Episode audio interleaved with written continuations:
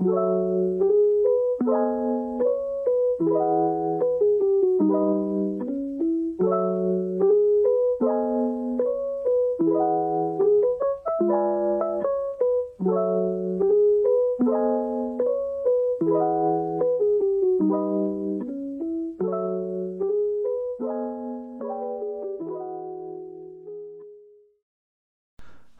你好，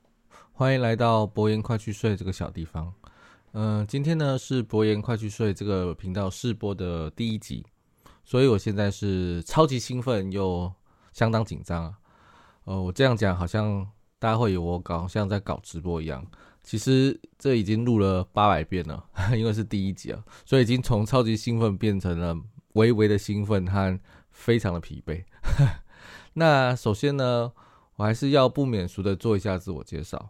我是博言快去睡的主持人，或者叫做台长博言。我有想过是不是要再想个不一样的名字啊，或者什么小名的，叫做什么小 B 呀，或是叫做老脖子的之类的。结果发现都太难听了，所以你还是叫我博言就好。呃，你看，如果叫做小 B 的话，就变成小 B 快去睡；而如果叫老伯的话，就会变成老伯快去睡，也太真实了一些些哦。然后你说是吧？所以大家还是叫我博言就好。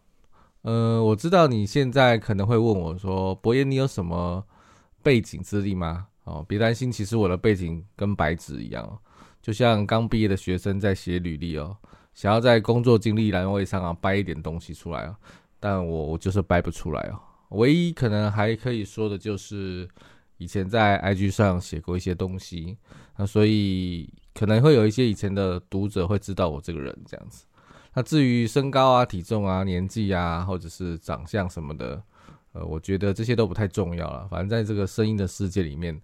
这些就都抛在脑后吧。好，那说完了有说跟没说的自我介绍以以后，那其实试播第一集最想和大家说的，当然就是为什么要做这个频道哦。那其实，在两年前 p a d k a s 刚刚开始起来的时候，就很多人想要问我说，是不是要去试试看录 p a d k a s 啊？因为那时候刚起来嘛，很多人正进去准备要卡位啊。不过那时候我没有太多的想法，就是我没有特别想要做的主题，所以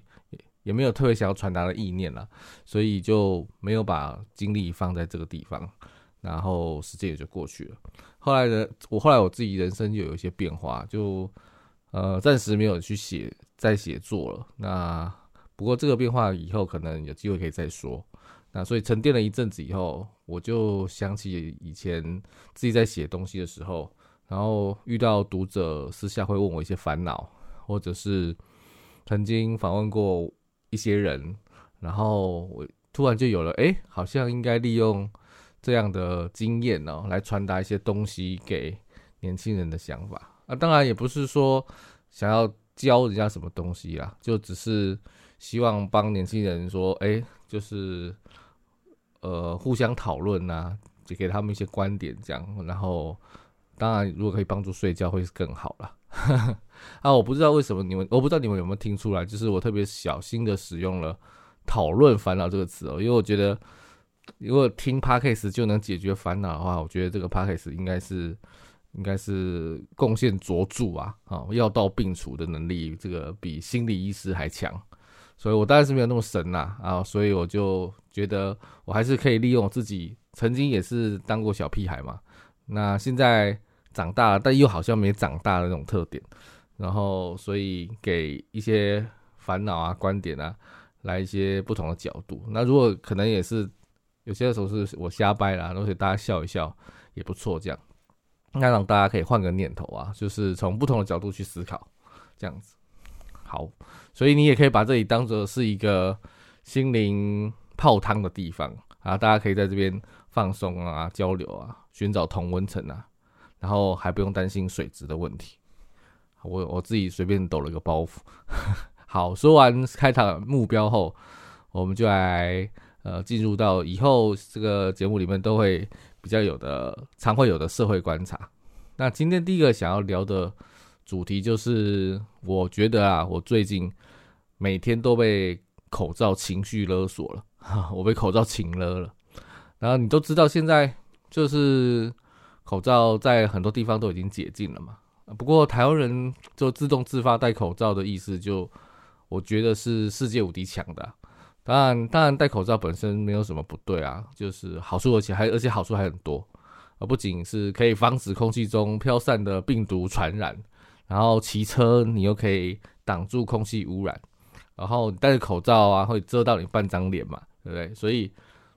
比平常就是普通人啊不太会摸清楚你的喜怒哀乐，这样子就会有一种神秘感这样。然后你戴口罩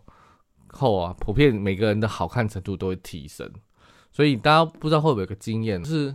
你跟一个陌生人或者是第一次人见面的人讲话，然后他戴着口罩，然后讲着讲着讲着可能会口渴什么的吧，然后他就把口罩脱下来，然后准备要喝水。可是他口罩脱下来的那一瞬间呢，你突然就会有一种嗯瞳孔放大，然后都有那种感觉。你先心想说，这个人的长相怎么会跟戴着面罩的时候变化这么大？哦，一般一般我们就是不知道为什么人哦会。在戴着口罩的时候，就会把这个人的形象会想的是比较心中完美的那一面，所以有时候你当他那个口罩拿下来的时候，就会有一个相当强烈的、强大的落差了。好啊，如果他真的长得很好看的，哎，那就 OK。那如果就是还是会有一些觉得自己就哎跟自己想象中很不太一样的时候。你就会嗯嗯那种感觉，然后你会面带僵硬的笑容，然后若无其事的继续跟他聊下去，续你们的互动这样，但你不太敢说出来。所以我觉得戴口罩当然是好处很多啊，啊不过不过你就算好处这么多了，就算解禁了，但走在路上，你上班上课的时候，就还在台湾还是蛮多人都不太会把口罩拿下来的。啊，当然，当然，当然没有不好嘛，对不对？就是不过这种戴口罩跟不戴口罩的比例，我觉得啦，到现在为止都有点悬殊。哦，大概是我觉得应该是九一吧，或者是九点多比一这样子，就实在是太多人会戴着口罩，然后不戴口罩实在是相当的少。我觉得自然呢就会给那些不戴口罩的人一些莫名的压力。对我说的就是我啦，我自己就是不太爱戴口罩的人，所以啊，我当然就是知道，因为刚刚那些好处的我有都有讲嘛，所以我都很认同那些好处。可是我就是不喜欢我的耳朵上有一个东西，有个绳子这样勒着，然后鼻子上有一个重物压着这样。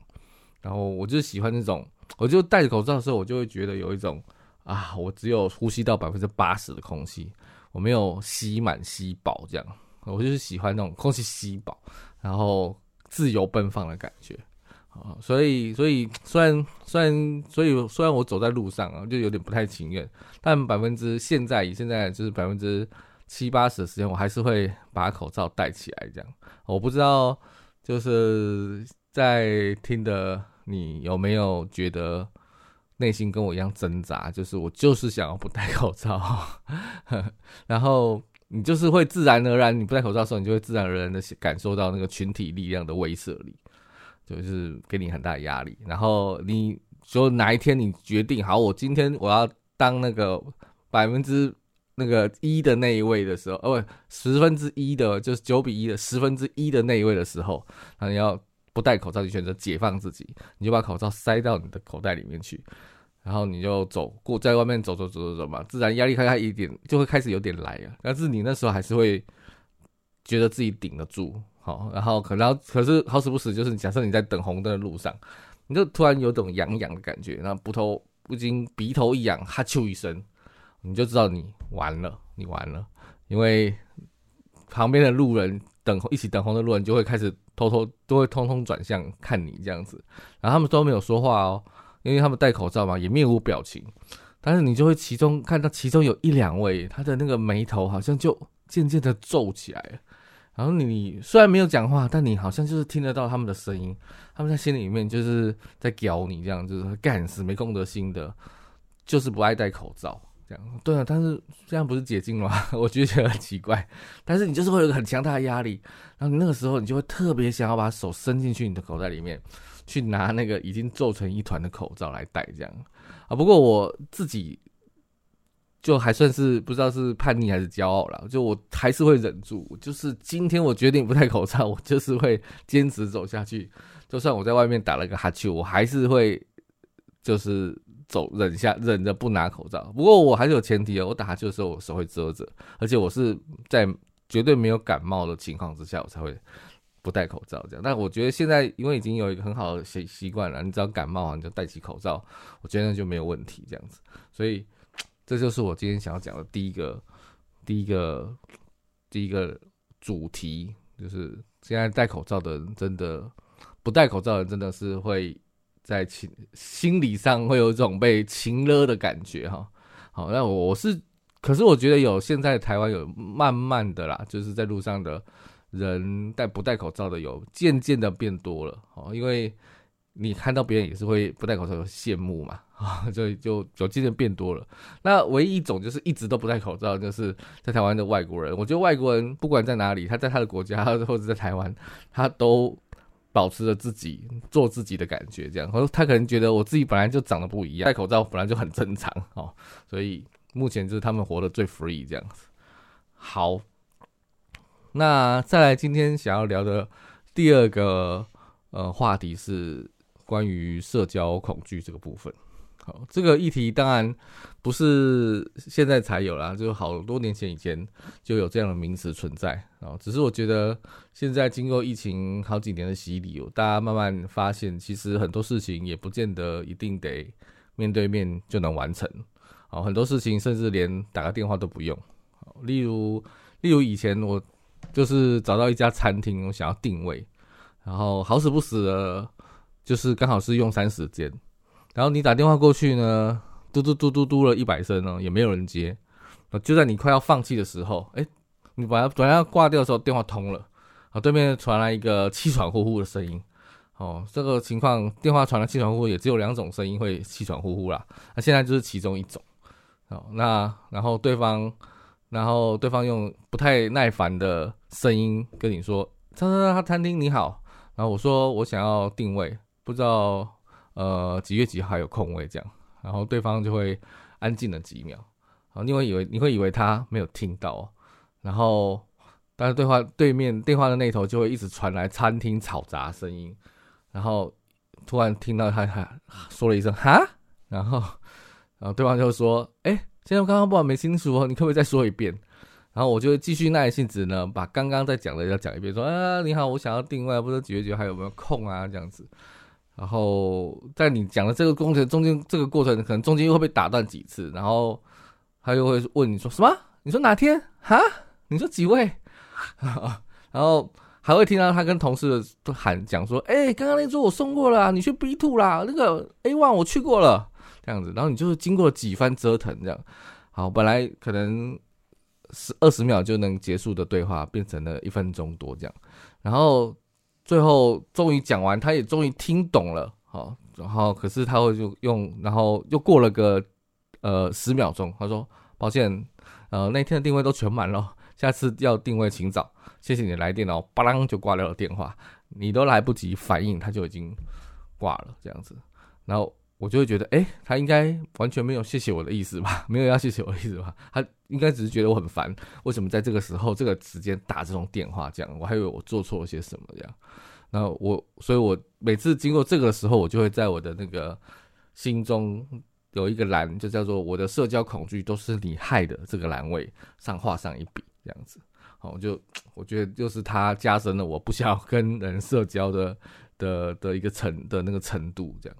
不过现在是很方便的，我觉得现在有很多的餐厅，你也不需要打那个电话，你就只要上他的餐厅的网站上，然后